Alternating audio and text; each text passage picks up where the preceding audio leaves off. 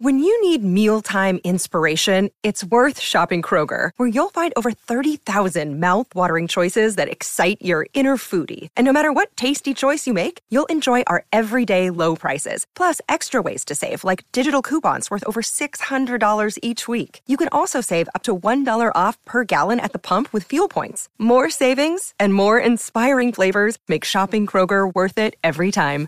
Kroger, fresh for everyone. Fuel restrictions apply.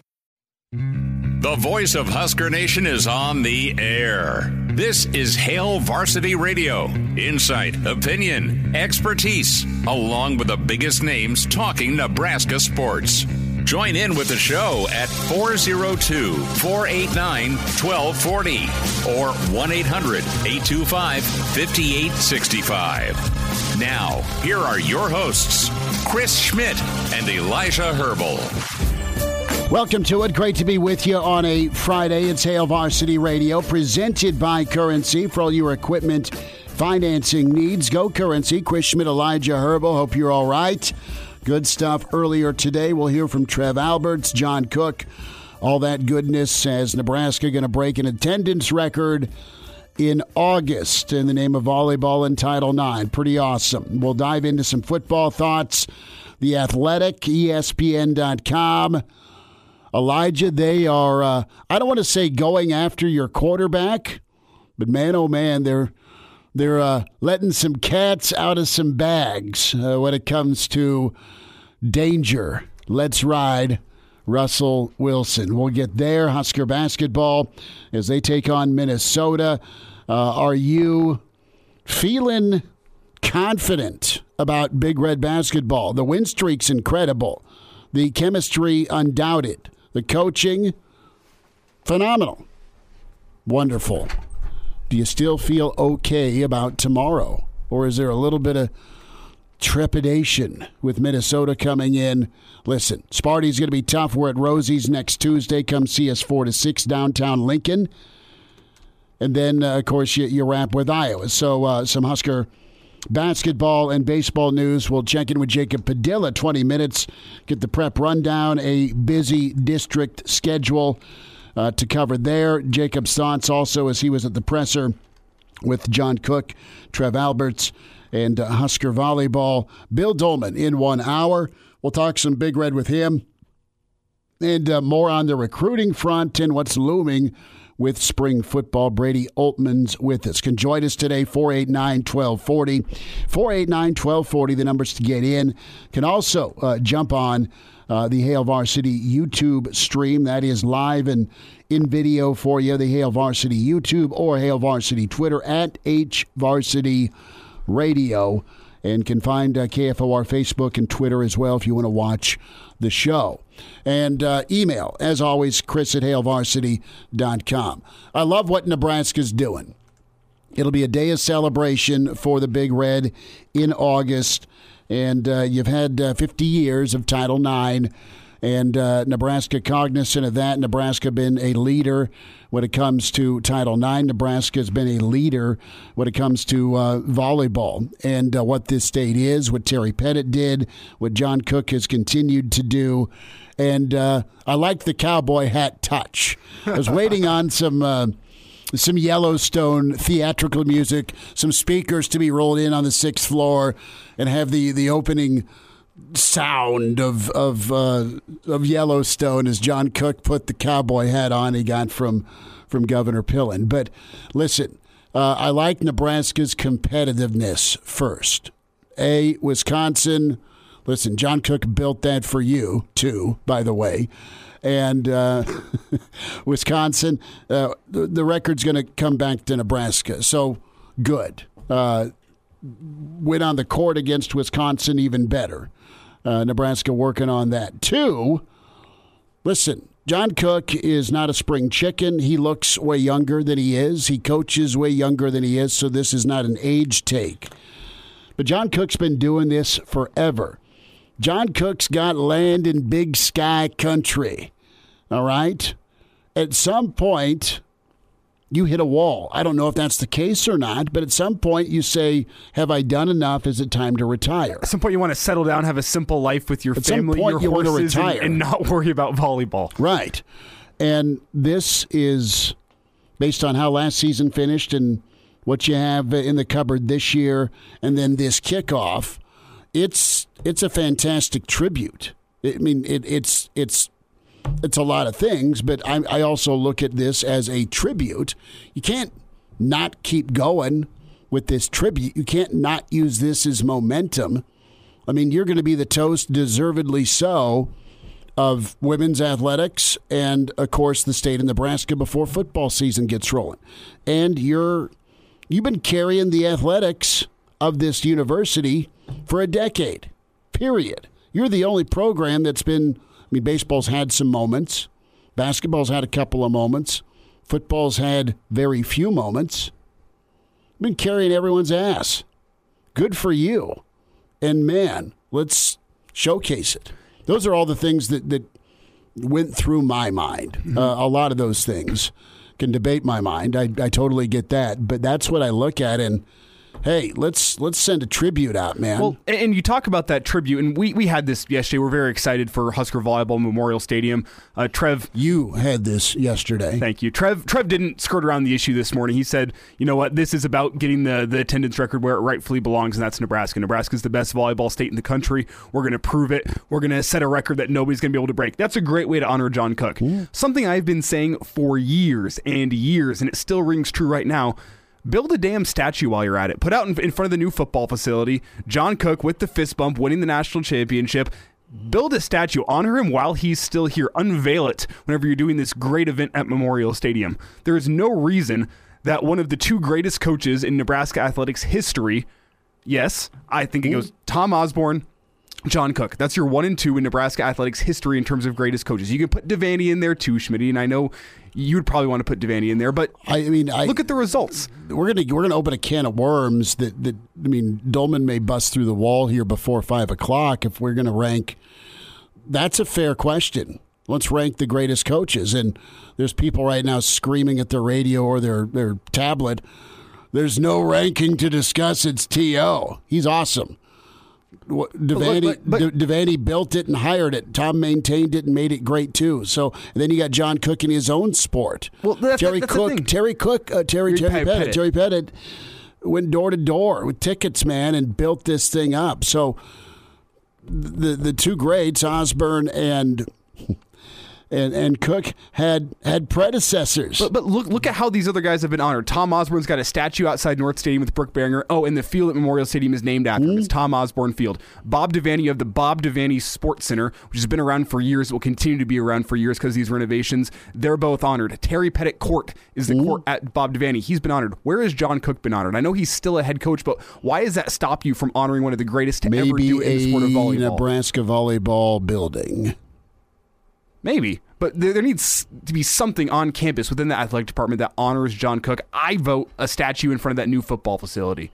You want to, to model excellence him, for, ask, ask football players, all the where, athletes? Ask him where he wants it. Sure. Ask him where sure. he wants it. He may not want it at Memorial. Sure, sure. Put a put a statue over the hell he wants it, but it's time. He's one of the greatest coaches in Husker history. He's also one of the greatest coaches in volleyball history at the collegiate level. One of the greatest to ever do it there needs to be some sort of way that this university can honor him before he is no longer Nebraska's coach. Honor him while he is here. We've all witnessed the greatness. We all understand that that dude's going to get a statue at some point in time in the Nebraska athletic department. Can, can we at least honor him while we're still going, while, while he is still going, and honor the greatness that is John Cook. Put a statue up while you're about it. And I understand that's a, a whole other thing. Let's appreciate what we have while we have it. And mm-hmm. what we have right now is we're going to have a great volleyball event at Memorial Stadium this fall that I'm very much looking forward to. But come on. I, I, called for this like three years ago. It's been time to get a statue of John Cook, or at least something to honor him. Well, uh, and you'll honor him with butts in the seats. Don't know who the act is going to be. Uh, Brando's not wrong here. Love me some Mark Manning. Mm. Big, uh, big time uh, coach, incredible coach. So we'll we'll put Dolman on the spot. We may give him a heads up, but but rank the top five coaches in Nebraska, current or former. And I got to go to Vanny one. And I know Osborne's won three title, and I love TOs, but I got to look at who brought T.O. into the fold. All right. Now, The other argument to that is, well, who was calling the plays when Devaney was winning championships? It was T.O.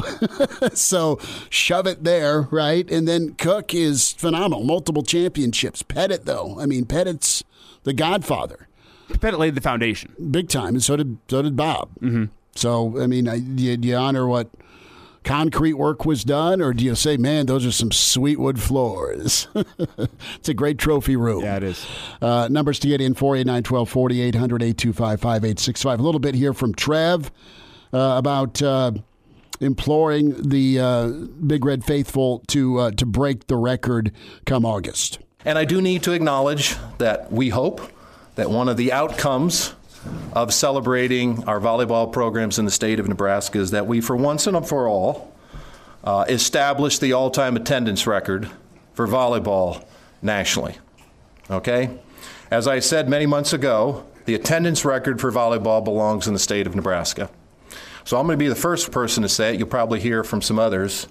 But I'm going to implore Husker Nation and I'm going to implore uh, volleyball fans across the state of Nebraska to come to Memorial Stadium. We're going to do this once, and I want to hope that the number is large enough that nobody dares even try to attack uh, our all time record. That is ours, Madtown. You've been renting. End of discussion. Good night. Hope you enjoyed it for your nine months. Mm-hmm. Revenue, they are going to share, which is good. That's UNO, that is UNK, that is Wayne State. Um, I want to be very transparent here. This is not an effort from the University of Nebraska to put on a big event and, uh, and keep all the revenue. We've made a commitment to the participating schools that we're going to share revenue, and each participating school is going to receive $50,000 as a result of participating in this event. That's all good. Share the fundage. Don't know what. What do you imagine tickets for this will be? I think you have to make it if you're trying to really break the the attendance record. You make them Eight somewhat bucks? economical. I was going to say somewhere in that fifteen dollar range. Can I ask this next question? do you bring in beer? better? Or Do you go from volleyball show to concert at night?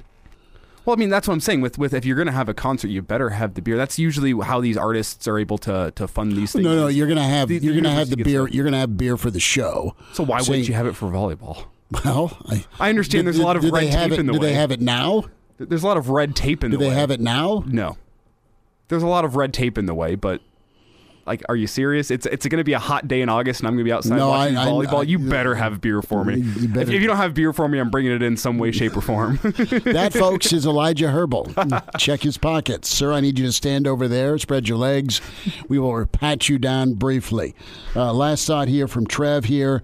Uh, if Mother Nature gives us the middle finger. It does rain sometimes outside. Uh, and so if that happens, we'll just be moving over to Devaney Center and do the best that we can. But we're still going to be able to, to really lift up women's athletics and volleyball in the state of Nebraska.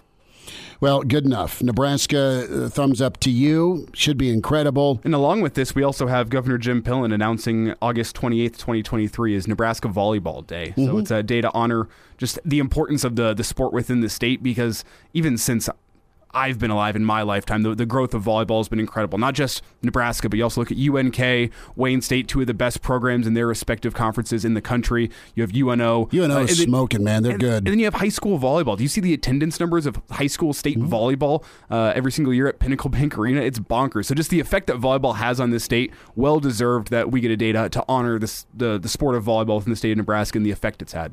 Well, we'll uh, bring up the uh, the coaching question to uh, to Dolman. Uh, we'll get into some recruiting as well. Going to touch on uh, Nebraska basketball tomorrow. Minnesota comes in. Husker baseball, Alabama, South Alabama today. They've got a couple of sluggers, a good pitching staff. Um, uh, Brian's asking about Camp Randall. What's the capacity there? I think they're at 80, 70 to 80. I think they're like 70, 75 or something. Yeah, like I mean that. they're I'll- they're I'll kind of like old Memorial Stadium numbers, the old seventy six thousand Uh, something like that. re- 80,321. Okay, eighty k is what it is, and Nebraska can get um, well ninety at one point in time. You know, no. They'll they'll do that. They'll try and do. What's the what? Do You you think? Do you I- think they I sell? think- Do you think they sell it out? Do you think they hit ninety? Do you think they get third largest city in the state of Nebraska to come watch this volleyball? I know they've been asked to. I think and I know that- they'll that- make it affordable enough. the concert announcement afterwards is going to be a, a big factor. I think Mm-hmm. who is going to be performing that show, and then also do the the fans of UNK and Wayne Sure, they'll do- make do- the roadie. Do, do they make the roadie? Do they fill up the stadium? And uh, I I think it comes down to more than just the volleyball in terms of Nebraska. Can Nebraska fill up Memorial Stadium? What other events are going to be happening around the stadium that day? What else comes along with you know Nebraska Volleyball Day? But realistically, could Nebraska fill it up? Yes. Do I foresee it? I don't know. I think they'll get at least sixty thousand in there. Yeah. What was the record Wisconsin had? Uh, it's like eighteen thousand. 18, uh-huh. 18. It, that, it's gonna that's gonna get blown out of the water. That's Yeah. that's no question That'll in my get mind. that could get tripled. oh yeah, Yeah. I don't say could. I would say is likely to get Okay. tripled. Does it get quadrupled? Do they hit? Do they hit eighty? That's the point where I go now. I don't know. I don't know. It is uh, going to be on. Let's see. What day is this? It's The, the Wednesday before Minnesota, I believe Nebraska, it's like the day before Nebraska, or sorry, two days before Nebraska, Minnesota. Okay. No, wait, no, my my math is Thursday. wrong here. Thursday is that game. Thursday is that game, and this goes down on Monday. Is that Okay. right? Yeah. Kickoff. Bang. Should be fun. Good enough. Uh, so there we have it. Nebraska going to celebrate, honor, and uh, get butts in the seats at Memorial Bad math. Stadium. You were right. When it was Wednesday. Wednesday, the volleyball match will be going down, and Thursday is Husker football. That's what I, th- that's Yes, what I thought. You are correct. Yep. You are better with calendars than I. So Brian is adamant uh, he'll be there, and he says Nebraska can hit 80K. Be- really interesting question, though.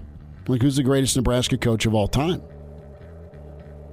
Do you go to Devaney? Do you go to Osborne? Do you go Do you go Cook? Cook? Do you go Pettit? I don't think you go Frost. That was Wasn't a low blow. wasn't gonna wasn't gonna mention him. No, That was a low blow. I do apologize. Uh, Danny V right now is swearing like Joe Pesci. That's a conversation. Hey, it's Kaley Cuoco for Priceline. Ready to go to your happy place for a happy price? Well, why didn't you say so? Just download the Priceline app right now and save up to 60% on hotels. So, whether it's Cousin Kevin's Kazoo concert in Kansas City, go Kevin, or Becky's Bachelorette Bash in Bermuda, you never have to miss a trip ever again. So, download the Priceline app today. Your savings are waiting. Go to your happy place for a happy price. Go to your happy price, Priceline. And now, And now, back to Hail Varsity Radio. Thanks for spending time at Hail Varsity Radio, presented by Currency. Chris Schmidt, Elijah Herbal, as we head to the sixth floor press box. Uh, posted up Jacob Padilla at the uh, press conference a bit earlier with uh, Trev Alberts, John Cook. Jacob, do you have a cowboy hat? Did they hand those out earlier? I do not. That was a, uh special gift for John Cook. Uh, apparently, it was a pretty uh, high-end uh, cowboy hat, which um, I wouldn't know about, but uh, he was pretty pretty happy to receive it. so I'm assuming you don't even own a cowboy hat in any sense of the uh, the word, Jacob. I, I do not. I at one point as a kid I had one, but uh, that's probably about it. I'm not cool enough to rock a cowboy hat, uh, and I, I, I would find the coolest and, and most expensive, but I, I would look like a goon, and I, I don't want to diminish those that, that can rock said cowboy hats or have been on a horse Like the last 40 years. Pardon me? Yeah, like Brady Oltman. Brady- sure you can discuss cowboy hats with, with We, him. we are going to get into cowboy hats in an hour with Brady. Uh, your reaction to the announcement, Nebraska's goal to, to fill up Memorial Stadium, and uh, the tribute that this is, not only to Title IX, but to John Cook. Yeah, um, I mean the, the rumor's been kind of swirling for a while now, and uh, they they were finally able to hammer out all the details and decide, yeah, let's go for it. Um, and like, like uh, John Cook said, like Trev Alberts is a competitor, and once they decide to go for this, like not shooting for uh, just breaking the record, they want to shatter this thing. And the fact that they, they think they can do that, uh, and talking selling out the, the stadium and getting a bunch of people in here, just they know their fan base, they they know what volleyball and this program means to, to people in this state, um, and it'll be a great opportunity for uh, obviously we, we know um, 300 plus straight sellouts at the Devaney Center. It's really hard to get tickets to, to, to see them play in person. That's part of why John Cook um, takes their spring game out around the, the um, around the state to, to smaller communities to give people out there chances to go see the team that maybe can't make it to Lincoln get, get into the Devaney Center during the regular season. So this will just be another opportunity to bring more people into the fan base to create an uh, experience for young fans, for the players, for just everybody involved um, to, for something that's going to be uh, really, really cool. Jacob, in your opinion, if you're ballparking right now, does Nebraska sell it out? Does Nebraska get 70,000 in there? What would your estimation be? You spend a lot of time down at the Devaney. You spend a lot of time around Husker volleyball. How many people do you think actually show up there? Does, does it matter who the concert is afterwards? These are all things we were discussing back in the first segment. We want to get your expert opinion. yeah, I think the uh, you can certainly juice the numbers some uh, depending on who the, the concert's going to end up being. Um, it, it's interesting. Erin Sorensen asks, like, there's people and got a, a, whole range of, like, John Cook said he was just hoping for 25,000, like, when they first kind of pitched the idea and decided, all right, let's do this. Um, but once uh, Ted Carter challenged the fan base, let's sell this thing out, he's like, okay, let, us do that. Um, uh, Trev Albert said uh, he kind of um, likes to be conservative and said 45,000, uh, I guess is his conservative number. Um, so it'll be really curious to see. I have I, I, really have no idea how to project this again because uh, we know how popular it is in the state, but the the the attend the, the, fan base that actually gets to attend the matches is capped at such a mm-hmm. small number. Like I mean, it's a huge number for everybody else in the country, but um, relatively relative to Memorial Stadium, it's such a small number, so we don't really have a good feel for what the demand is going to be. But I know they're going to push this thing hard, and fans certainly. Uh, we know if there's one thing about Nebraska fans, you challenge them, they're going to respond. And Ted Carter, right at the top, issued that challenge. Said, "Let's sell this thing out. Um, let, us make this." Uh, I think Trev Albert said, "Let's make it so nobody even attempts to to, to try to, to top it to to to match up with them." Um, so they're going to push. They're going to push hard for this thing, and it's up to the Nebraska fan base and not even just the Nebraska fan base. Like you, uh, I'm sure there are other just volleyball fans in the area um, obviously, some Omaha fans coming up from from down I eighty, um, from UNK, Wayne State. Uh, just again, maybe I think Lindsay Krause even said maybe some people that just want to be part of a historical event to say that they were there when something like this happened. So I'll be curious to see kind of what the what the, the ticket sales look like. Uh, I think it's going to be a big number. I just have no idea how big at this point. Jacob, from reading the tea leaves here, and I did some reading of the tea leaves yesterday, and I was correct, and I'm going to try to do it again here today.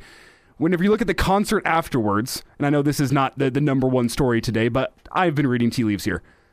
Jason Derulo is opening a, a volleyball team professionally up in Omaha down the road here this fall. The timing seems to work out conveniently that, oh, maybe Jason Derulo could come down and get a little free publicity for his new volleyball team while doing a performance following the Husker volleyball match.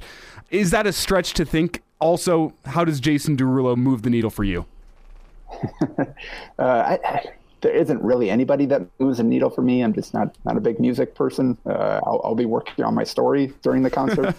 um, There's so a true professional. Really Jacob's like, don't care.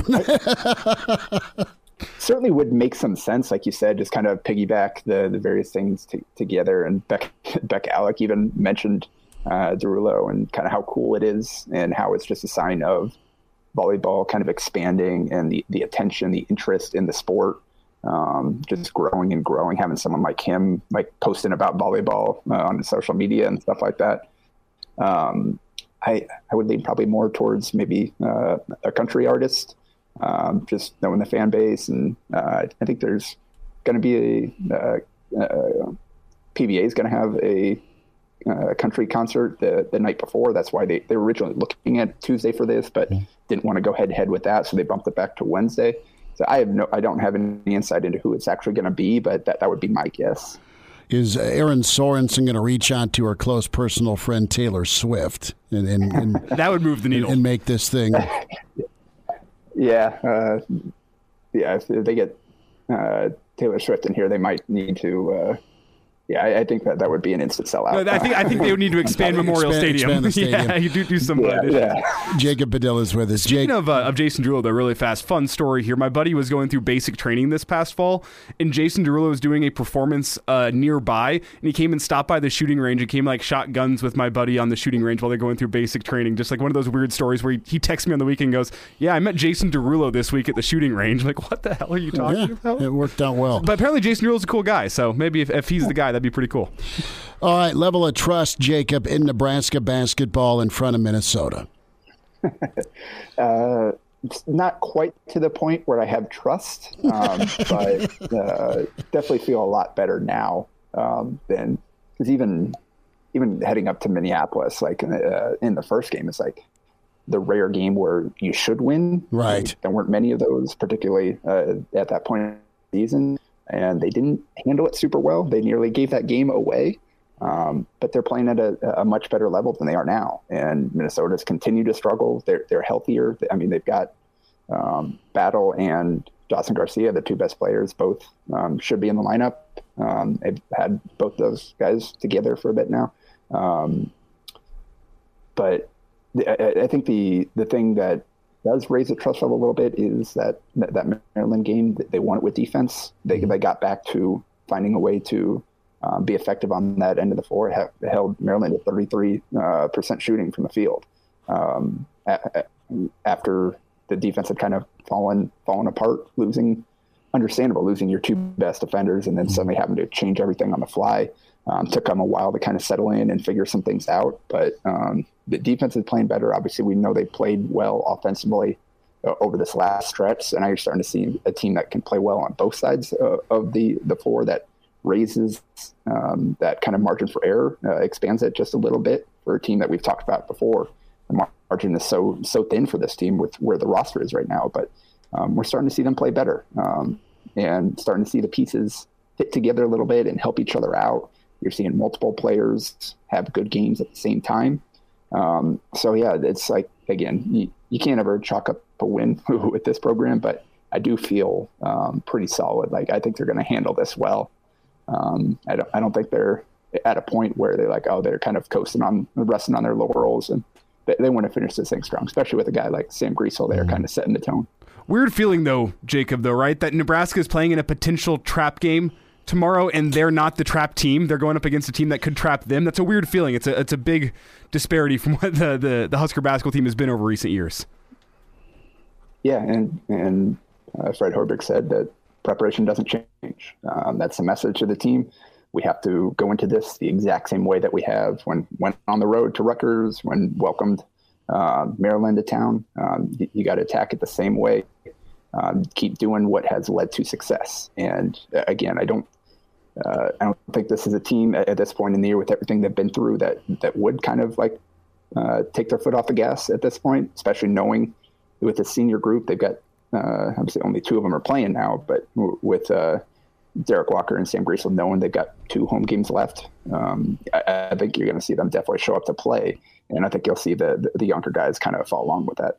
Jacob, a couple minutes here, and we're going to hold you for a couple of minutes on the other side to hit boys districts if if you can do that for us. Creighton basketball though, uh, tough one against Marquette. Uh, Creighton back in action uh, tomorrow on the road at Villanova. Jays, though, man, they've really turned the switch. They're they're playing good ball. Tough one though that they're trying to bounce back from. Yeah, um, I, I, think it it does. On the one hand, it kind of hurts the kind of the long term goals and setting up the resume. It's that was a really big win that you had a chance at and just kind of let slip through your fingers. On the other hand, they, they played pretty poorly and had a look to to take the lead uh, at the very end of that game. Um, Trey Alexander, that three goes down, feeling completely different uh, about how uh, um, th- what this team is doing right now. So, not playing great, still finding ways to compete with the best teams in the league. I think uh, Creighton's at a point now where they play well. They can play with anybody in the country. It's just a matter of making sure you get those guys locked in. Got to get Baylor Scheierman out of his slump in particular. Um, he's struggled the last few now. Um, still finding ways to impact the game, but with turnovers, with threes not falling, um, you got to get him playing back to the level that he was previously because that's kind of really when they they hit their stride and were playing at, at their highest level with with him playing super well. So that's kind of the the, the priority for them now um, as we're in the stretch run here. Um, but uh, yeah, I think that their postseason goals are all are still in front of them, even if they may have lost the the chance at uh, conference title during the regular season. And it's a weird feeling for Husker fans, probably wanting to root for Creighton to make that win uh, up at the CHI look better for your own resume that you're now at the end of the season rooting for Creighton after all the animosity you've get seen. Those, get those net rankings up, man. And we'll spend a few more minutes here as uh, boys state around the corner. Girls state kicks off, tips off next week. And uh, we'll get uh, Jacob's take here on some uh, important district matchups. Uh, Omaha looking great. Lincoln's a banner year this year. And it, it may may not matter uh, just with what's got to be done this weekend and Monday. Uh, hang tight. Jacob Padilla is with us. It's Hail Varsity of Friday. We're presented by Currency. Pardon the interruption, but I'd like to save you some money. I'm Brandon Vogel, managing editor of Hail Varsity, and I wanted to offer listeners of this podcast $10 off the price of an annual subscription. That means that you can get everything we produce 10 issues of our monthly magazine our annual football yearbook, and all the premium content we produce at hailvarsity.com. Just go to hailvarsity.com slash subscribe and enter the promo code GBR for $10 off a full year of Hail Varsity. That's hailvarsity.com slash subscribe, promo code GBR. And now. And now, back to Hail Varsity Radio. Jacob Padilla continues with us here. Hail Varsity Radio, presented by Currency. Chris Schmidt, Elijah Herbal. Jacob uh, posted up Sixth Floor Memorial Stadium after the uh, volleyball press conference today. Jacob, uh, game or two that interest you here in the districts for boys. Uh, loaded schedule for tomorrow night. I'll have Southeast and North Platte, but I know the Metro's busy. I know some Lincoln teams are fighting to, to get into state here in the uh, near future. Yeah, um, I'm, I'm, hoping to get done at, at, PBA in time to sneak over to uh, Southeast for that game. Um, will be a tight squeeze, but gonna give it a shot there with the 2:30 tip off uh, for Nebraska. Uh, about the only one that I have a chance of making it to, but um, that, that will be interesting. Uh, ha- obviously, have to wait uh, for the Class B district final pairings uh, because the Seward and York got pushed back to tonight, so those will be out tonight or tomorrow morning. Um, but yeah, you mentioned Lincoln um, having a great season, but a lot of two and three seeds. They're going to have to pull off some upsets um, to, to, to, get out of the, the district round. Um, the Lincoln, Lincoln, East is obviously the one one seed, mm-hmm. and you've got Southwest as the two seed in that district. So you think at least one of those two will most likely make it out. But beyond that, you're looking at uh, Pius having to upset both Kearney and Millard North as a three seed to make it. You're looking at Northeast is in the same district as Bell West, and we know how uh, tough Bell West has been for everybody. Uh, North Star, that, that'll be one I'm interested in. Obviously, Omaha Bryan is no pushover if they show up and, and lock in. Um, and we know North Star has had some kind of uneven performances just based on shot selection and things like that. Um, but they've had a great season and they were uh, they took Gretna down to the wire. That's the one seed in that district. So we know those two can can play it tight. Uh, Gretna's going to have to earn uh, its trip to to state there um, with North Star there um, uh, as a two in their district, and then Prep and Southeast uh, as a one and two in A four. We, we saw that uh, be a competitive game. Um, during the regular season. So um, yeah, a lot, lot, lot of uh, intrigue heading into uh, these district rounds here. But in order for Southeast or for Lincoln to keep this um, kind of fantastic season going, they're going to have to to break through and pull off some upsets there. You know, and I look at, at Lincoln High, Millard South, and and Winter yep. presumably gets West Side. I know West Side hooks up with Burke, but and I don't have them in front of me, and, and you're more locked in than than I am with some of the wild card. I mean, who's who's the best shot to get a wild card out of the Metro, and who's who's a good shot if if at all possible, or is there any shot for a Lincoln team to get a wild card? Um, I think yeah, Lincoln High is second, uh, like because it goes one through seven in the district, right, and then the yes. two seed in A seven yeah. is Papillion La Vista South. So I think they have the number one wild uh, card wild card spot, and then I think yep. it's Lincoln High after them, followed by is it Southwest? Southwest, yeah, that, that would be the next Southwest seed. And strength the- schedule. The tough thing about that is the the results here uh, will could shift some Mm-hmm. of those wild card points just based on how these games go. I I believe it's it's so hard to pre- predict. Because about if a one yeah, seed it- it is loses, then looking- they're the number one wild card. right? Yeah. Yep. yeah. So, but yeah, so it, it would um, be kind of a, a tough. I think be tough for a Lincoln team to to get a wild card at this point. But Mm-hmm. um, yes, Lincoln High I think would have the best shot. And um, you mentioned that that matchup. Uh, North South, they got Will Cooper back. He's not 100% yet, but it's good to see him out there after the suffering the knee injury um, earlier in the season that have kept him out much of the year. Uh, talented uh, junior there, a really good shooter. Um, so that'll be an interesting kind of first round district matchup in there. If Lincoln High gets through that, contrast of styles there with the size and athleticism High can throw out against uh, a kind of guard heavy Omaha West Side team. And uh, we know West Side has played some of their best ball down the stretch here with uh, that went out in Grand Island, taking Bellevue West right to the edge uh, to overtime, having a chance to to win that thing at the end. Um, so that, that that could definitely be uh, another one that I forgot to mention, but that's um, there's going to be some some fun matchups for sure. Quickly, it's been a while since we've seen a Lincoln school in the state tournament. I believe the last one we saw in Class A was that Lincoln North Star team of 2019. Saw Pius too. Pi- wasn't Pius in Class B, or were they in Class A at the time? They were in A. They were in A, okay. Uh, but you look at the. Uh, They bounce back and forth. I I look at the A5 district. You have Lincoln East as the one seed, Lincoln Southwest is the two seed, and then to round out that district, you have Millard West and Omaha Westview. Do you think there's a good chance of a Lincoln school making it out of that district into the state tournament? Uh, I guess my question to you is, what do you make of Millard West being the three seed there? How dangerous are they? Yeah, um, Millard West is a team. They, they've they've made teams uh, earn it against them. They, they've played a lot of teams close. Uh, just haven't had enough to kind of get over the top uh, and win those games. So it's certainly not going to be easy for Southwest by by any stretch. But I, I would definitely favor East and Southwest in, in that district pretty heavily to kind of match up in the district final. Um, and um, I mean, we it's hard to uh, predict anytime one Lincoln team matches up with another because it's been crazy all season long. Everybody has beaten everybody, um, as evidenced by, I mean, East far far and away the best record, uh, the the one number one seed, and Southeast won the the city title with one of the worst overall records of the, the Lincoln schools. Um, so I mean, that's I, I feel like East at its best. Um, would be favored in that game just because I think they're more reliable than Southwest at, at this point. Southwest has shown what they're capable of, but they're still sitting here at 14 and 9.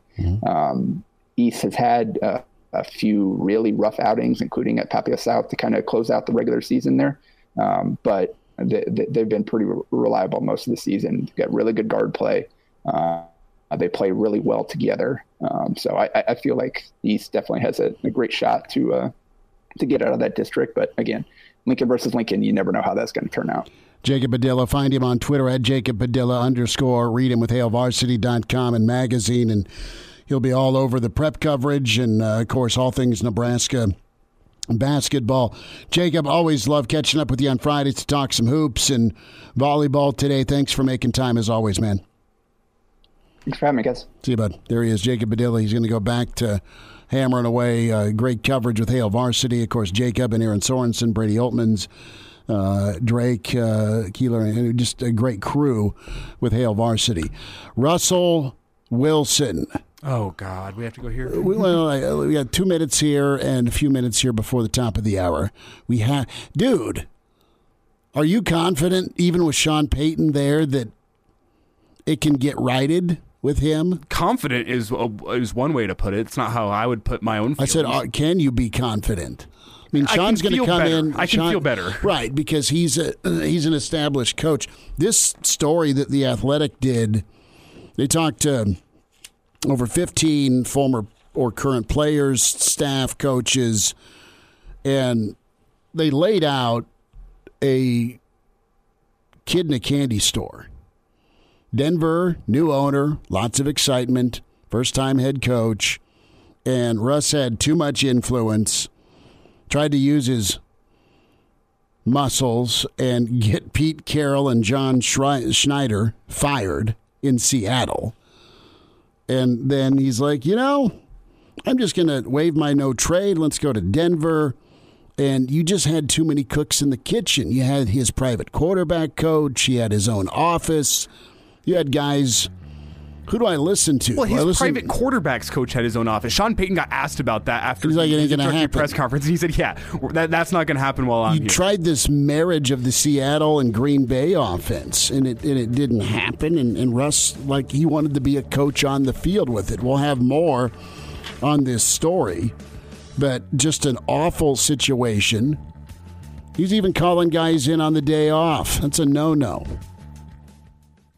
Mother's Day is around the corner. Find the perfect gift for the mom in your life with a stunning piece of jewelry from Blue Nile. From timeless pearls to dazzling gemstones, Blue Nile has something she'll adore. Need it fast? Most items can ship overnight. Plus, enjoy guaranteed free shipping and returns. Don't miss our special Mother's Day deals. Save big on the season's most beautiful trends. For a limited time, get up to 50% off by going to BlueNile.com.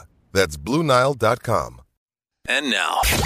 And now, back to Hale Varsity Radio. Well, the vaunted tug of war with Matt Rhule and the football team. A little different tug of war at Nebraska than was going on in Seattle and Denver. Uh, we'll hear from Bill Doleman in 10 minutes. We'll check in with Brady Oltman's on the way. But the, the word in Seattle, and you could chalk it up to jealousy. You had the Legion of Boom. You had Richard Sherman. You had Bam Bam Kam. You had all those dudes. And Seattle won with that defense. Russell was a nice draft pick. They had a stellar offensive line and run game with, with Lynch, beast mode. And they were incredible. I mean, it was them or San Fran. They got to a Super Bowl, won. They got to a second Super Bowl, through a pick and then it just kind of went downhill. Then Seattle chose to pay Russ after his rookie contract. They did not pay the defense. The defense slowly went elsewhere or retired. And then the guy has the gall to try and remove Pete Carroll and the GM because uh, he saw them as a major league roadblock to him getting another championship. He's driven to be in that same breath as multiple championship quarterbacks. So he found a landing spot with a rookie coach he could walk all over that allowed it with his people, his personnel. And you had a, a blow up in the locker room after week five. You had uh, toxicity, and from day one, and it's even more and more is coming out with Marshawn Lynch, where go to war with you, man, and I got to call your people to schedule a sit down with you. He's just Russ has got this crafted image. Russ has got this PR team. Russ has got this incredible skill. He is a really talented quarterback, but uh, there, there's there's an alter ego, man, and guys in Seattle saw through it. You bet on the quarterback, totally get it.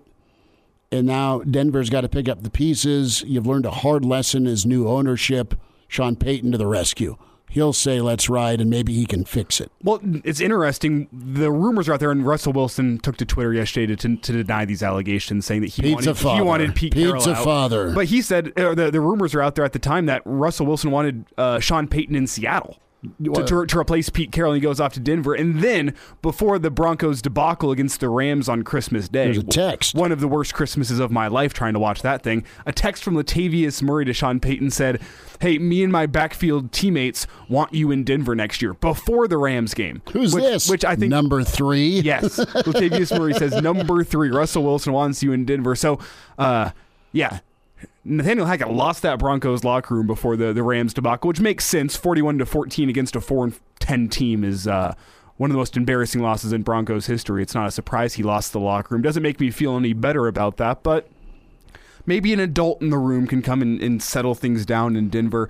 Doesn't sound like the team blames Russell Wilson for the struggles last year based on what some of these guys are saying. Saying, hey, it wasn't He's a- trying to be a leader. His heart was in the right place. Yes. Yeah, it wasn't his leadership. It wasn't him. It was the fact that they were trying to meld two offenses together that didn't quite work together, and there was just a lot of offense that they were trying to to install and get in place, and it, it never quite came together. And as one person put it, too many cooks in the kitchen. You, you just you got to know your limitations, said uh, Clint Eastwood at one point in his career, right? And your job's to go execute what the coaches call. You're not calling a play to make you great. What's your motive? Hour two's on the way. It's Hail Varsity. We're presented by Currency.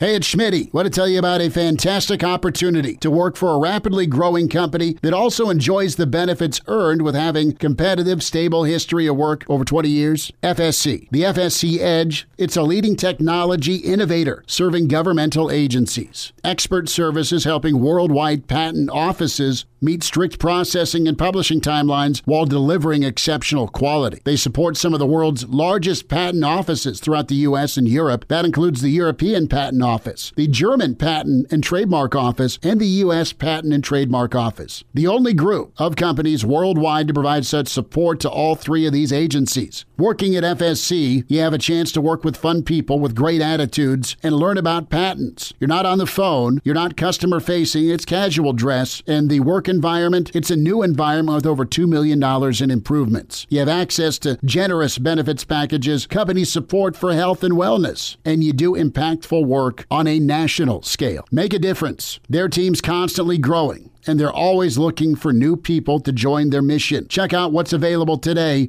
at fscedge.com.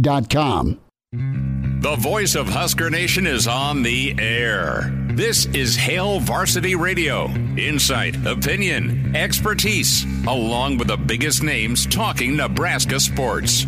Join in with the show at 402 489 1240 or 1 800 825 5865. Now, here are your hosts, Chris Schmidt and Elijah Herbal. Hour two, it's back with you, Hail Varsity Radio, presented by Currency. Chris Schmidt, Elijah Herbal. And um, check out Currency for sure for all your uh, equipment financing needs. Go Currency. Pride of Fairbury, NBC Sports, and the Professor Bill Doleman in his office. Someday we are going to see a tweed jacket with patches on the elbows, uh, but but not today. Uh, Billy D, get to spend time with you. How are you? I'm doing well. I am uh, hunkered down in a nice warm office, uh, courtesy of the University of Nebraska, so I don't have to jack up my heat at home, and I can save a little money on my energy bill. It's the way to go. whatever works, uh, and good on you. I, I, won't ask your um, in-office temperature, but well, but uh, Shaggy's probably at home freezing his tail off. No, he does whatever he wants to do. He's good. He's okay. on the he's on the couch right now, uh, rocking Netflix. Uh, that's what Shags yeah, is doing. Right. Yep. Uh-huh. Uh, so, Bill, uh, question uh, for you. We'll get this out of the way first. You got to you got to pick uh, the greatest ever. All sports when it comes to Nebraska. And you are picking who? Coaching's specific. Coaching. I was getting there, but coaching. Best coaches in Nebraska history. Doesn't matter the sport. Uh, well, I, I, think you probably have to put Bill Straub right there at the top of the list. I mean, the guy won 10 national championships and made a living in bowling. I mean, that's pretty good, right? Tennis coaches, golf coaches, bowling coaches, and you make a living at it? That's pretty good, right? It's a great point, um, You know, great coaches hire good coaches and make them great coaches. Uh, you know, you, uh, you have to, you know, you have to put Devaney up there because without him, none of this really exists. Right. You know, uh, if you want to get into the X's and O's and the motivational, you know, you, you know, Tom has to be there, obviously. But without Devaney coming here and believing in what Nebraska could be, uh, and not just as a football coach, but when he took over as athletic director, there's there's no question that Devaney's importance to the the state of Nebraska is is almost in, incalculable. And then to eh, develop Tom Osborne as a coach and allow Tom to grow into that role over what ten years. And you know, Tom became the Tom became the offensive coordinator for Bob. You know, right at a time when you know Bob was having a couple of down years, and you know through Tom's offense, Nebraska wins a couple of national titles, and then it was time for you know Bob to step aside and take over the AD job. and and Tom goes, you know, I, I, I suppose you know it, Tom has to be has to be there because he was there for all of it, right? Hmm. Devaney took over 60 years ago this month. Oh wow! Started in January, but not official until February of '62. So 60 years ago, 61 years ago this month, you know, Devaney came to Nebraska, hired Tom shortly thereafter. As an athletic director, I think Bob Devaney is one of the greatest athletic directors in the history of collegiate athletics, and we'll never ever get that due. But I firmly believe that. When you look at who all he hired and all the sports that he hired, and then you have to throw in Terry Pettit. And Terry Pettit has to be up there. And, you know, I love John Cook, and there's no better, you know, coach right now in the contemporary sense than John Cook, maybe at any sport anywhere right now in the country, uh, despite the fact that he's north of 60 but Terry Pettit, when he got hired in 77 by Bob Devaney to get this program off the ground, had enough vision to come from what was it, you know, someplace in Indiana and thinking, well, let's give this a shot. He sold the program, built the program, and did it by, you know, finding local, regional, great athletes, track and field, basketball, multi-sport athletes, and did not care that you had to go to California to get them. He he built it here and Nebraska has the greatest volleyball program in the world, um, thanks to Terry Pettit, who hired a kid named John Cook, developed him into a great coach who went on to develop a Final Four national championship caliber program at Wisconsin. And I still think this is the most unbel- I can't say unbelievable because it happened. Amazing things to to hire John Cook back from a national championship caliber program that he built to come back to Nebraska as an assistant coach. I mean, that to me is just absolutely amazing and mind boggling. And I don't think people really fully comprehend how how that is. He, he John Cook built Wisconsin and laid the foundation for what they're doing today.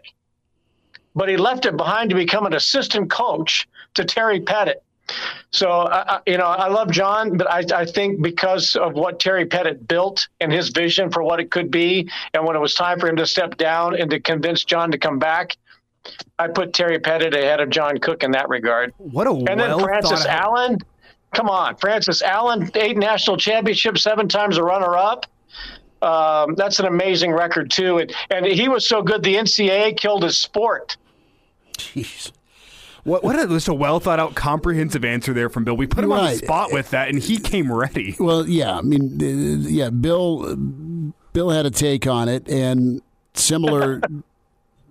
you got to go Bob because Nebraska is Nebraska because of Devaney, and you, you you hired incredible guys to not only maintain but in some instances exceed what you've done from a championship standpoint, but no, that, that, that list is money. Uh, who is better at their Joe Pesci impersonation uh, in the desert in Casino? Danny Nee or Bob Devaney when it came to the art of swearing? Oh well, I think I think Danny Nee is is one, two, three and four. Maybe Devaney cracks the top five, but I don't. I think Bob was much more artful with it. I don't be, remember Bob, you know, being much more than a you know uh, an Irish swear. Okay. Uh, Danny, you know, Danny streets of New York. Come on. um, only Frank Martin has topped him in any practice that I ever heard, and you know, Danny was you know a second language that somehow melded together with English, and mm-hmm. it was you know really kind of an art form. Well, and, and, that, that reminds me of what we heard from the I'll late tell you great who was Mike bad Leach. at it, and that's Tom Osborne. Well, yeah, that's a great point. But Mike Leach said there is an art to it. There's some people just have it the way it's able to flow off the the, the tip Yeah. of the tongue and, and sound good and sound fitting. That that's Yeah. another great answer from Bill Doleman. He's bringing it today. So, Yeah, reaction to, to today's presser and this uh, achievement that'll happen in August with the sellout streak finding its way and continuing in Nebraska, but setting the, the sellout record for Nebraska uh, in volleyball. Uh, this is really, really pretty awesome. And I look at it not only as a as a nod, but also uh, a big time tribute to Coach Cook. I mean, this is really this is fantastic. I don't know what, what his timeline is, but between what, what they wanted to do last year and what they have in the cupboard, and then kicking it off with this. I mean, that's got to fire him up for another season.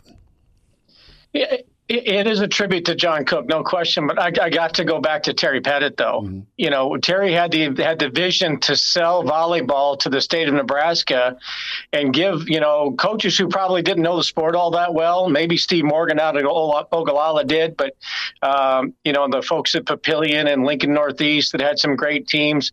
Um, but he went around and said, "I need your help to do this," and by doing that, created the interest in those in those small towns to get girls to come out to play the sport that really wasn't established yet in the late 1970s, and then going to Nebraska ETV and saying, you know, put this product on. I guarantee you, you'll have a good show. So, yeah, what John Cook has done over the last two decades, yeah, this is a tribute to that. But without Terry Pettit going around the state and saying, I, I need you to buy in with me here and let's do this together. And what you'll see you know, whether talk, I'm, I'm, amused by well, what what music act are they going to have to fill the stadium? The question is, what music act is going to benefit from the fact that there will be forty or fifty thousand or more people at a stadium to watch a volleyball match? And oh, by the way, will stick around. Okay, Garth Brooks can sell it out. Maybe the Swifties could sell it out, but people are going to go because it's Nebraska volleyball, and this is a call to arms. And without Terry going around the state and getting those those athletic programs to buy in and sell it to those kids that this could be you, not it's not just a boy state for football, but girls are going to have an opportunity to compete at the highest level and it's not just volleyball, but basketball and mm-hmm. track and field. And don't you know forget to throw Gary Pepin into that conversation.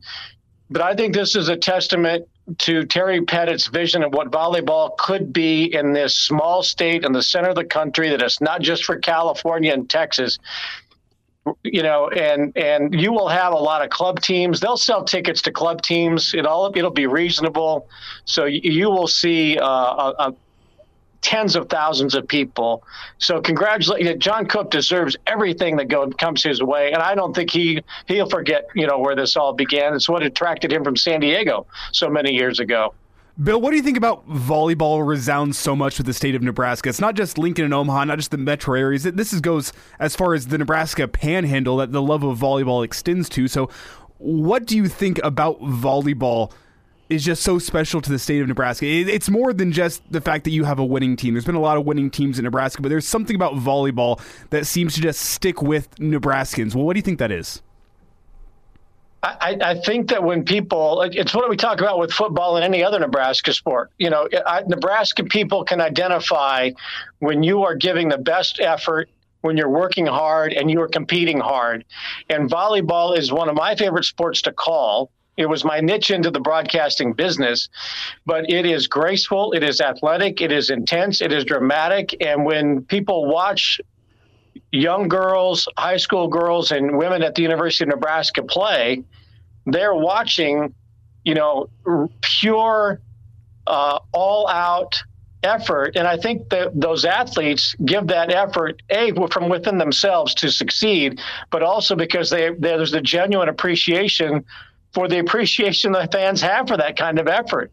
Nebraska people love hardworking, honest folks. And I think when you watch women's volleyball, you're getting a, a hardworking athletes who are giving an honest effort, and they can appreciate that. It's pretty simple, I think, and they're successful.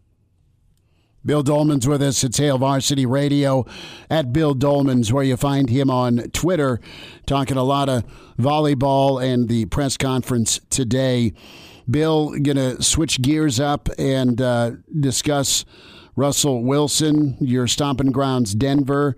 We bring that up to go volleyball and uh, now to the NFL. You, you have your ear in Denver.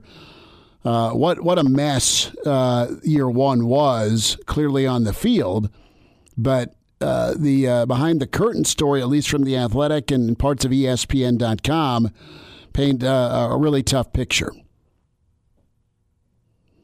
Did we lose Bill? I see no, Bill. you lost me. That, the problem was you lost me, and uh, Bill probably missed the second half of that question. Okay, Russell Wilson, can it get fixed? Can he be coachable? Well, well, well, first of all, Elijah gets on the promos, and now we're starting to have some problems. So, okay, whatever. All of a sudden, new radio station. Elijah's in the promos. Now he can start to slack off. Okay. Uh, look, you know, I, I, I, I'm somewhat thankful that I'm no longer around the drama of Denver in, in that regard, but I do have folks out there that, that still communicate every now and then, and I do follow a few things. Last year was just a total disaster. I don't put that necessarily on Russell Wilson, although people think he's kind of flaky but I just think that there was such dysfunction in the way that in who they brought in with Nathaniel Hackett. They should have gone with the Dallas defensive coordinator. That would have been the the better hire. Um, he was not prepared for that job. Wilson was not prepared. They didn't have the team around him for him to succeed. He was terrible, but I think it just was bad to, to start, and it got worse. I think everybody just lost confidence. And now, and I don't know why Russell Wilson has all of a sudden become the NFL punching bag. But now, now People with the talk about fake. him in Seattle that he was trying to get Pete Carroll and Gary Schneider, you know, fired. eh, eh, All of a sudden, Wilson is like the is the new Tim Tebow target, and and I don't quite understand why that is, other than the fact he was terrible last year in Denver. But Denver was terrible last year, evidenced by the fact you fired a coach with four games left to go in the season. So I think I don't think you can put Denver's all of their problems on what Wilson did last year. And now he's got the coach that if he didn't want him fired in Seattle, he's got the coach that apparently he wanted there in Sean Payton. And now he's got a new uh, quarterback coach in Davis Webb, who they signed away from what the, the the Giants active roster to become the quarterback coach with the Broncos. He played last year. That's crazy. Uh huh. Yeah. He started the last game of the season. Yep. Yep. Well, Davis Webb. Here's your office. Yeah. It used to be Russ's. And we talk about Garrett McGuire being young. This guy is coaching a quarterback who is five years older than him. Yeah, that works. Yeah. Well, let's see if he's coachable. Well, good thing Russ has got his private quarterbacks coach anyway to handle all that. At, at a distance, at a distance now. Bill Doleman, Pride of Fairbury, NBC Sports, and of course the professor. Billy D will uh, will bump into you here down the road. A lot of things coming up here. Spring football around the corner. Uh, recruiting, of course, I know your favorite. And uh, yes, for sure, uh, state basketball here gets rolling next week. And Sparty comes to town. We'll see how Nebraska handles Minnesota tomorrow. And dinner at Rosie's, right? Yes, dinner at Rosie's. Uh, we will have a Bill Doleman sighting and a uh, empty can of Guinness and a full glass of Guinness at uh, at Rosie's. All right, and after that, after that uh, dropout earlier in the segment, I'm going to go check on Elijah's uh, degree to see if that was actually signed, Oh wow! and maybe he's got to come back to class. I'll send you a picture tonight. It's, it's still in my room. I haven't hung it up or anything. I don't care enough. Mine's in a box. I was going to say, mine's just sitting, like, I think on a desk somewhere in my room. Uh-huh. Bill, appreciate you, Signed brother. in crayon. Thank you, sir. See you, boys. University of American Samoa, Elijah. Is that what we're thinking? Totally, yeah. Brady Oltman's on the way with Hail Varsity. I worked hard for that degree. Like what you hear, high quality radio and podcast is part of what we do at Hail Varsity. Hey, it's Chris Schmidt with Hail Varsity Radio, and I wanted to offer listeners of the Hail Varsity Radio Show podcast $10 off the price of an annual subscription. That means that you can get everything we do 10 issues of our monthly magazine, our annual football yearbook, and all the premium content we produce at HailVarsity.com. Just go to HailVarsity.com backslash subscribe and enter in the promo code GBR for $10 off a full year of Hail Varsity. That's HailVarsity.com backslash subscribe, promo code GBR. And now. And now, back to Hail Varsity Radio. Thanks for hanging out. Hail Varsity Radio with you on a Friday tomorrow, weekend edition at 7 a.m. We welcome in Brady Oltman's, HailVarsity.com and magazine at Brady Oltman's on Twitter. He is hunkered down. We got to talk cowboy hats before we dive into uh, recruiting uh, overtures by the SEC. But before we get there, we also have to note that Brady's captives have moved him to a different room, a much cushier This type. is this is the second week in a row he's he's he's allowed to see what a kitchen looks like. Hey, look, now we got some sunlight coming in. That's you know, right. It's that a time- little, it's little vitamin D factor. Exactly, exactly. So you got to move move as the, the sunlight allows you to move. No, I, I love it. Uh, cowboy hats. We asked Jacob if he would wear a cowboy hat. He said, "No, I am not tough nor cool enough to." Uh, kick dirt on Rip from Yellowstone and, and try and wear a cowboy hat. I've worn one in my life. It was for a college semi-formal type thing. I look stupid. Did you have the bolo tie? No, I didn't. I had like a a, a, a plaid flannel shirt on with a cowboy hat and a gold chain. I looked like an idiot. Dude. Brady, do, do Cowboys rock gold chains?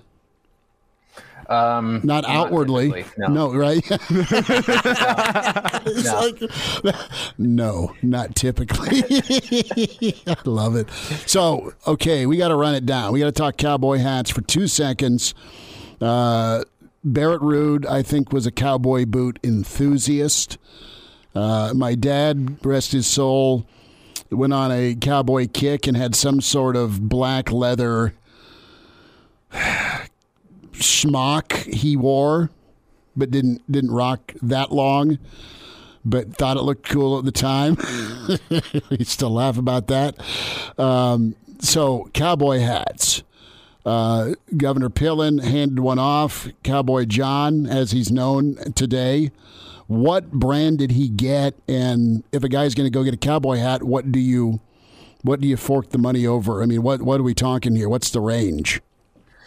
I didn't. I didn't look exactly at which one got handed over to Cowboy John, um, but I can tell you.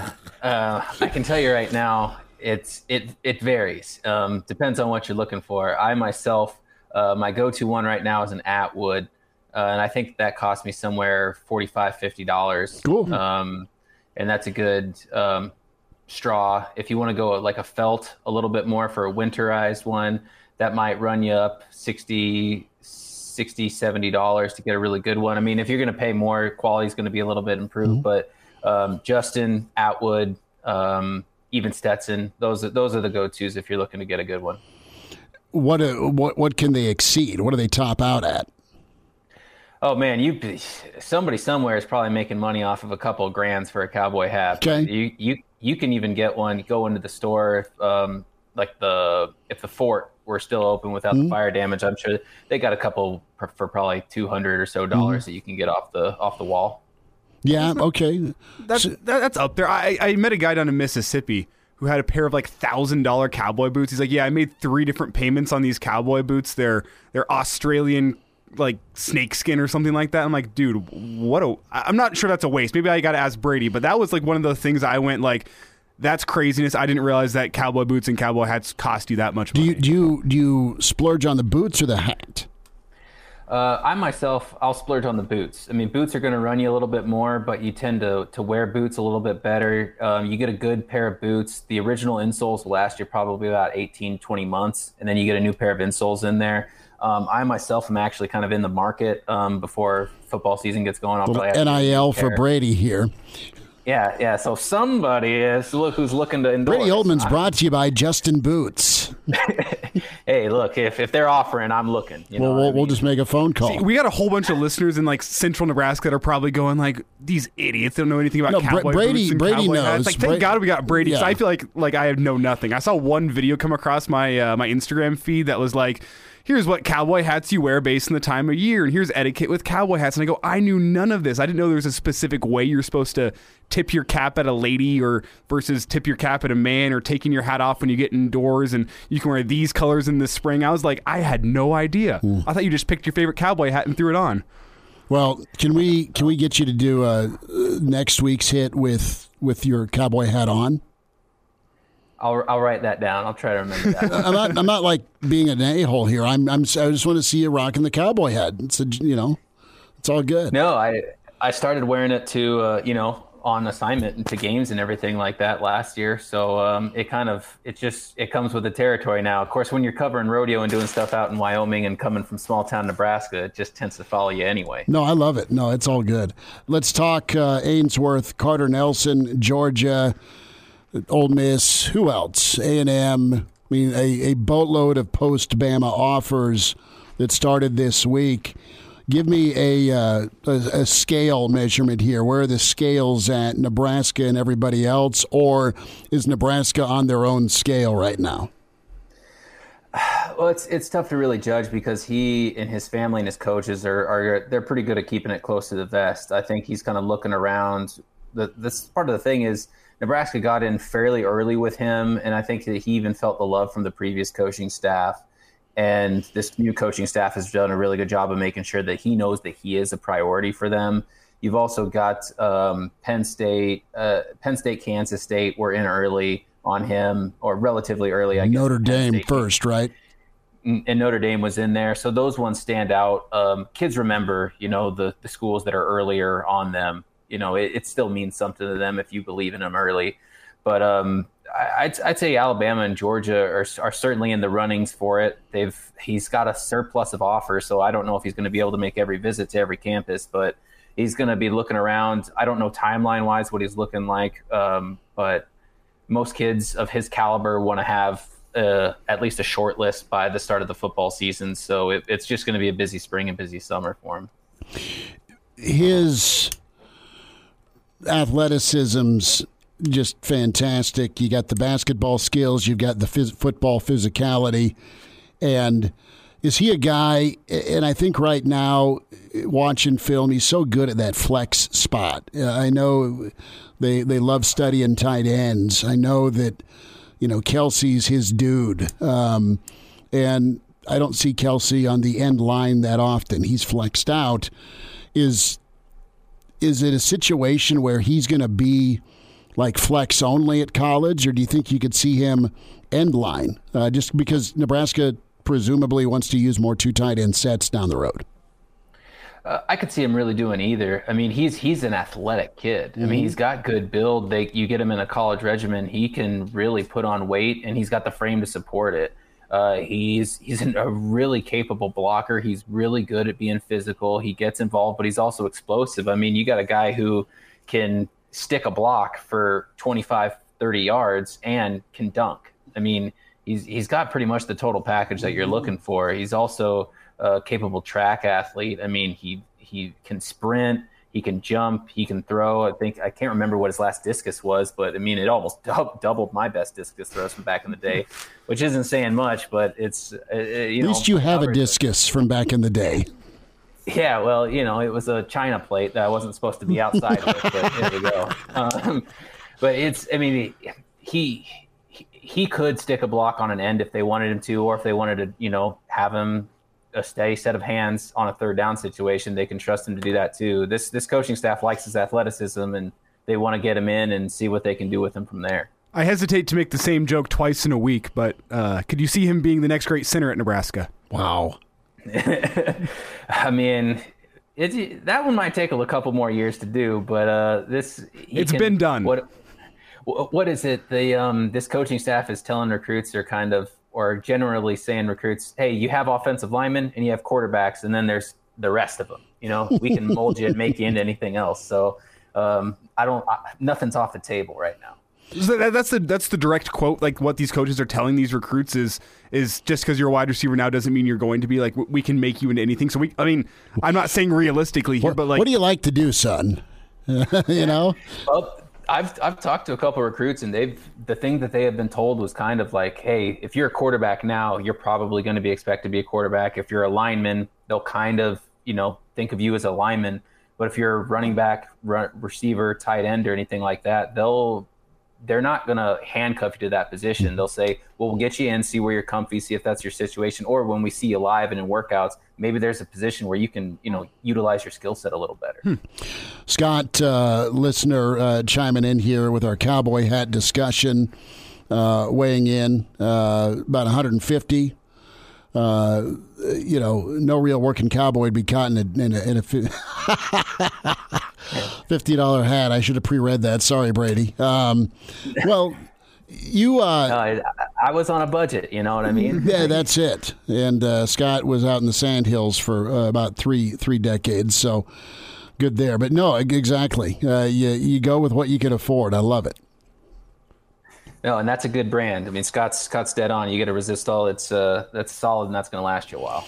What I just realized out loud what resist all it resist all it's spelled differently but i just tied it together Mm-hmm. resist all it's like ray ban it's one of those things that you don't think about because you just hear the name so much i just tied it together resist all. Ding, Oh. ding, ding, ding. I love it. That's Oh, good. wow Um, man, man, you're really working for that degree today, Elijah. Just, just keep hammering. another low blow Just keep hammering. Uh, Brady, what's uh, keeping you busy here this weekend? What are you focused on here? I know you're tracking recruits and keeping an ear for spring ball around the corner as well.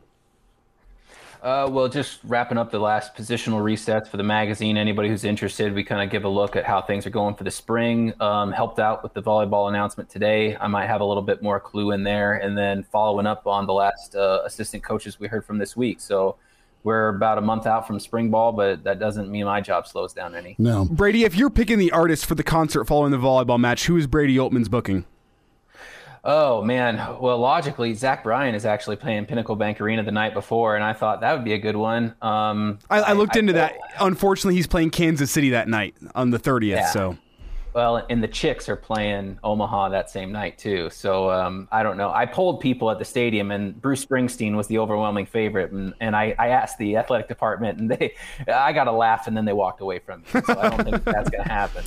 Doleman was just hanging out. I should rephrase. Bruce was just hanging out with Doleman last weekend. yeah, I I haven't caught up with him about that. Doleman but, um, Doleman probably planted the seed. You know, if you're not busy, Bruce, uh, Guns N' Roses is kicking off a, a tour. Hell, I, I- mean, I'm really fascinated to see who it is. I mean, are they going to kind of go a festival style thing and make it a little It's Taylor different, or are they Swift. gonna- Erin Sorensen's going to make the call. It's going to be Taylor Swift. if we can make that happen, I'll, I might have to change my flight to Minneapolis the day after. Brady Oltman's. Find him on Twitter at Brady Oltman's. Read him, HailVarsity.com and magazine. Package it all. Get the digital and the magazine. HailVarsity.com backslash offer. Brady, we'll see you this weekend. Thanks for jumping on, man. yeah, good to see you guys. There he is. Brady Oltman's with us here. Hail Varsity continues presented by Currency. Another day is here, and you're ready for it. What to wear? Check. Breakfast, lunch, and dinner? Check. Planning for what's next and how to save for it?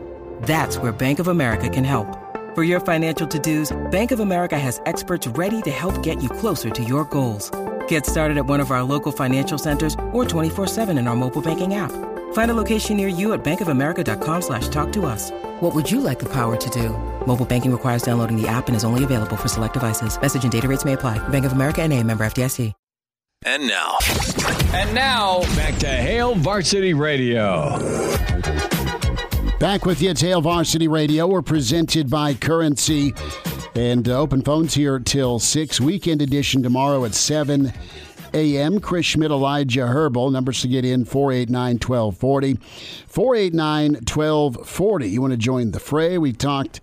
All right, greatest coach ever across all sports in Nebraska. Bill Doleman had a uh, just a take on that. Uh, good stuff from him. Brady Oltman's great stuff uh, with Carter Nelson, uh, tight end, as his recruitment intensifies. Spotify, iTunes, Google Play for the podcast. Can catch the video as well on the Hail Varsity YouTube channel and uh, find it there.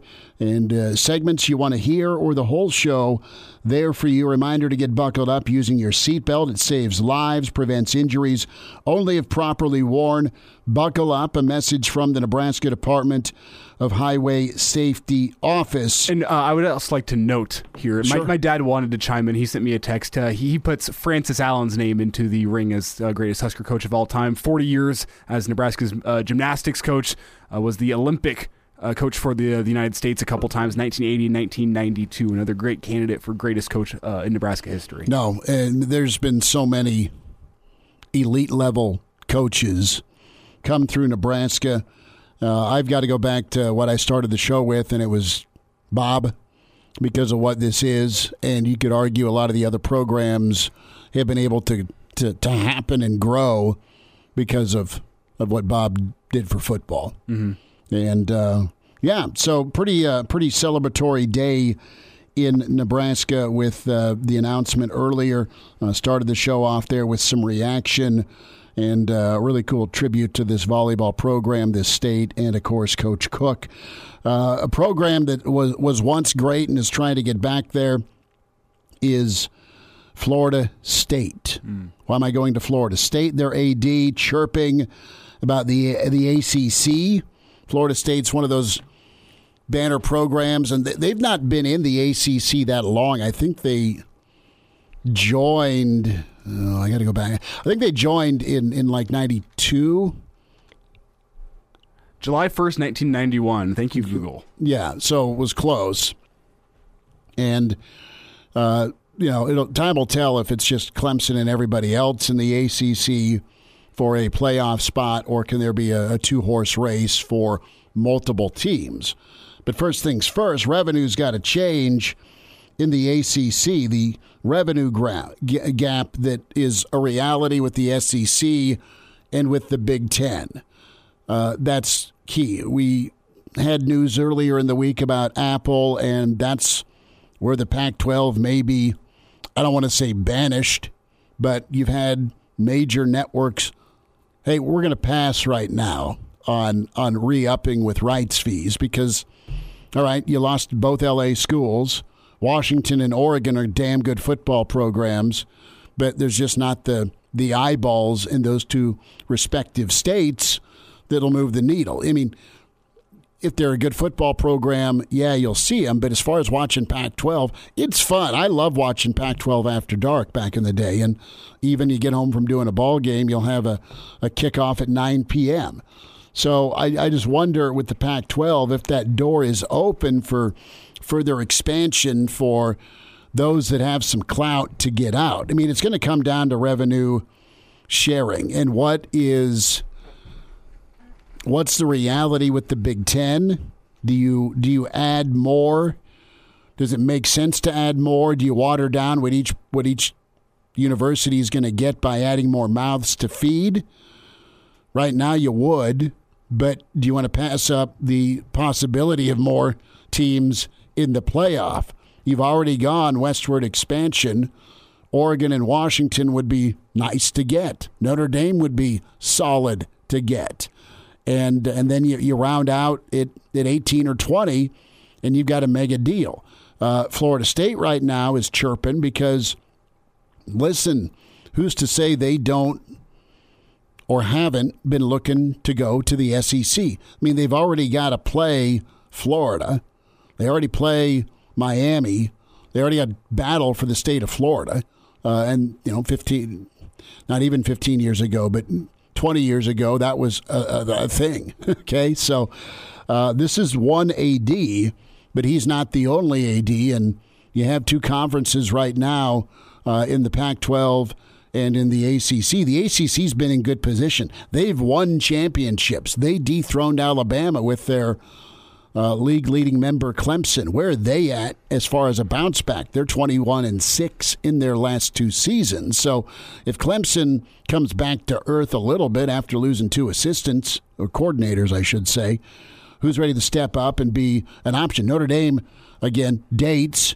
in the ACC, uh, but they don't have to jack with the, the conference title game, and they're still going to be part of it, assuming they're up to to, to Coach Kelly years par of being a playoff team.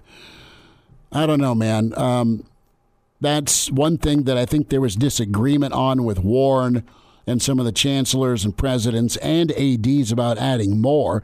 It's already going to be kind of screwy with this for- foreseeable schedule, the 366. And then you still want to have a non conference showdown, a couple of teams to get W's, and then who do you test yourself against? That may all reshape and change too with your strength of schedule in league. If you've got Ohio State and Penn State on the docket, Michigan State's good. You've got L- U- UCLA or or USC. You know what? What's the Big Twelve do? Who do they add if the Pac twelve starts spinning out of control? I'm curious about it though. But this time of year, um, you know, it's a it's a late February shot from a, a pretty prestigious, not not old guard ACC member, but It's the one that carried the water and the weight for years under Bobby Bowden for a long time. They they won some championships. They won both their championships as members of the ACC. Well, it's it's just a case of everyone who's not in the SEC or the Big Ten feeling the pressure. It's what we talked about whenever uh, SEC wouldn't grab Texas and Oklahoma. When the Big Ten grabbed USC and UCLA, we're moving to a a type of college power athletics two, baby, where you have a power two, a couple other conferences that that have a couple good teams and then you have the everybody else's. And, if you're not in that big two, what is going to become of you and your program? You're, just going to be falling behind those those big two conferences. And I think like you talk about the Pac-12, those those TV networks are feeling the pressure. What does the Pac-12 look like in five years? Clemson and Florida State are feeling the pressure. What does the ACC look like in five years? We have no idea. Realistically, we don't know what college sports looks like in five years. Could the Big Two go get up to 24 teams potentially? We don't mm. know what five years from now holds, and these teams don't know either. And they're, AFC, they're just all worried. Your NFC, your AFC North, your AFC South. I mean, that's where this is going. You are not going to close the gap at $30 million. That's how far you are behind the Big Ten, the SEC. And you have a better shot of losing Clemson and Florida State than you do making up that 30 million.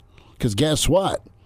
The SEC and the and, and the Big Ten can say, all right, we'll be able to make that up and just have another monster TV deal the next round of negotiations. I know we just finished one, but they're not Notre Dame 10, 15 year, de- 15, 25 year deals. They're seven to 10 year windows, and then you renegotiate on a shorter window. Mm. We'll wind down a Friday. Lots to get uh, digested today. Thanks for spending time. Hail Varsity continues. We're presented by Currency. And now. And now, back to Hail Varsity Radio. One final time, Hail Varsity presented by Currency. For all your equipment financing needs, go Currency. Chris Schmidt, Elijah Herbal. So, has the decision been made for dear old dad tonight? Kind of yes, kind of no. Is this a secret? No, it's just uh, we're, we're in we're a, a little bit negotiating. It, it, really, it's, it's, a case of we're not going to give free shout outs on Friday, but there's kind of a go to, and then there's a settle. Yeah, so it's uh, it's my dad's birthday. Yeah, as he turns, uh, let's do some thirty nine. Sure, we'll go with that. Huh? It's, I think it's fifty six, but that's all right. Still way young. Congrats to old pops as uh, you made it this far. 50, 50, Come on now, fifty six is young. I, I think this is at the point where now I stop calling him dad and I start calling him the old man. Wonder careful, what the old man's up to today. Careful what old you, know. Uh, I got the the look uh, when I called my dad old man once on the radio when I first started doing this. Yeah, the old man. And uh, the the go go gadget arms can always still reach in the back seat of the car even while he was driving. Yep. Uh huh. Yeah, I the, believe that. The, the, the reach. Uh, uh, Wilt Chamberlain's got nothing on Papa Bear's reach you're screwing around in the back yeah. of the car. yeah, road trip to Denver. Uh-huh. Oh yeah, oh yeah. it was not I'm going to turn this car around and I'm going to lock your ass in the trunk. you know, but we're we're trying to figure out a uh, a birthday dinner spot, and we said. Well, Dad, it's your birthday. You pick, and he said, "No, you guys pick. It's my birthday. I'm going to make you guys pick."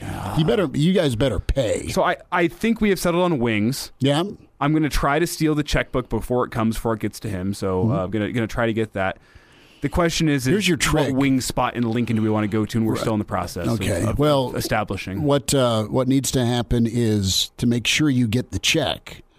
Is you have the the bartender or the waitress um, have him come up to the bar for a birthday shot, while oh. she sneaks the the check that way there's a great life advice. And the thing is, I think my dad's listening today, so now he's going to know the trick. I always scattered when the check came. yeah, I'm saying, I work in radio. Come on, I can't afford no check. yeah, you better show up with a little bit more of the duct tape, scars from from taping wires and equipment and, and, and all that good stuff. Well, happy birthday, Papa. Uh, it's um, it's really cool that you, are taking your dad out. So That'll be fun. Uh, blue cheese or ranch? Ranch, 100%. Blue cheese is wrong. No, Mm, no, is no, wrong. no, no, no. Oh, yeah, it tastes like spoiled ranch dressing. No, is that what dude, you want? No, blue cheese. I'm not saying ranch is bad. Ranch is good. Ranch is fine. I am saying blue cheese is bad. blue cheese any other way. I mean, the crumbles are good. Uh, you get a wedge. Have you had, have you not had a, a, a proper wedge? Oh, I have. Okay. I have a, yeah, nice wedge salad with the blue cheese dressing. Yeah. Yeah. I've had that. and I prefer it with ranch. Let's be honest. If the wings are done the, the right way with the sauce or grilled or the, the the the seasoning on them, if they're done the right way, you don't even need the blue cheese That's true. That's very or true. or the ranch. That's true. I think it's more of like a mouthfeel thing. Whenever you're eating the wings, you get that that the, the creamy feel. The, the- yeah. the sweet and the heat. It's about, and that's that's the problem with blue cheese to me is it adds an off flavor to the wings that's kind of at least off putting in my opinion. That that's the problem is it tastes like somebody left some ranch out on the countertop for like a week and like oh here this will work for your wings. No, blue cheese is, is absolutely the way to go Like, over over ranch. Whenever I ask for ranch and I get blue cheese, every single time I go, "This is the most disgusting ranch I've ever had." And I go, "Oh, it's blue cheese." That Problem is when you ask for, for tonic and they give you soda. yes, That that's no good. that's how you ruin a gin and tonic. but you got to get halfway down first before you notice. we'll talk to you tomorrow at seven, weekend edition. Take care. Thanks. A Hurrdat Media Production.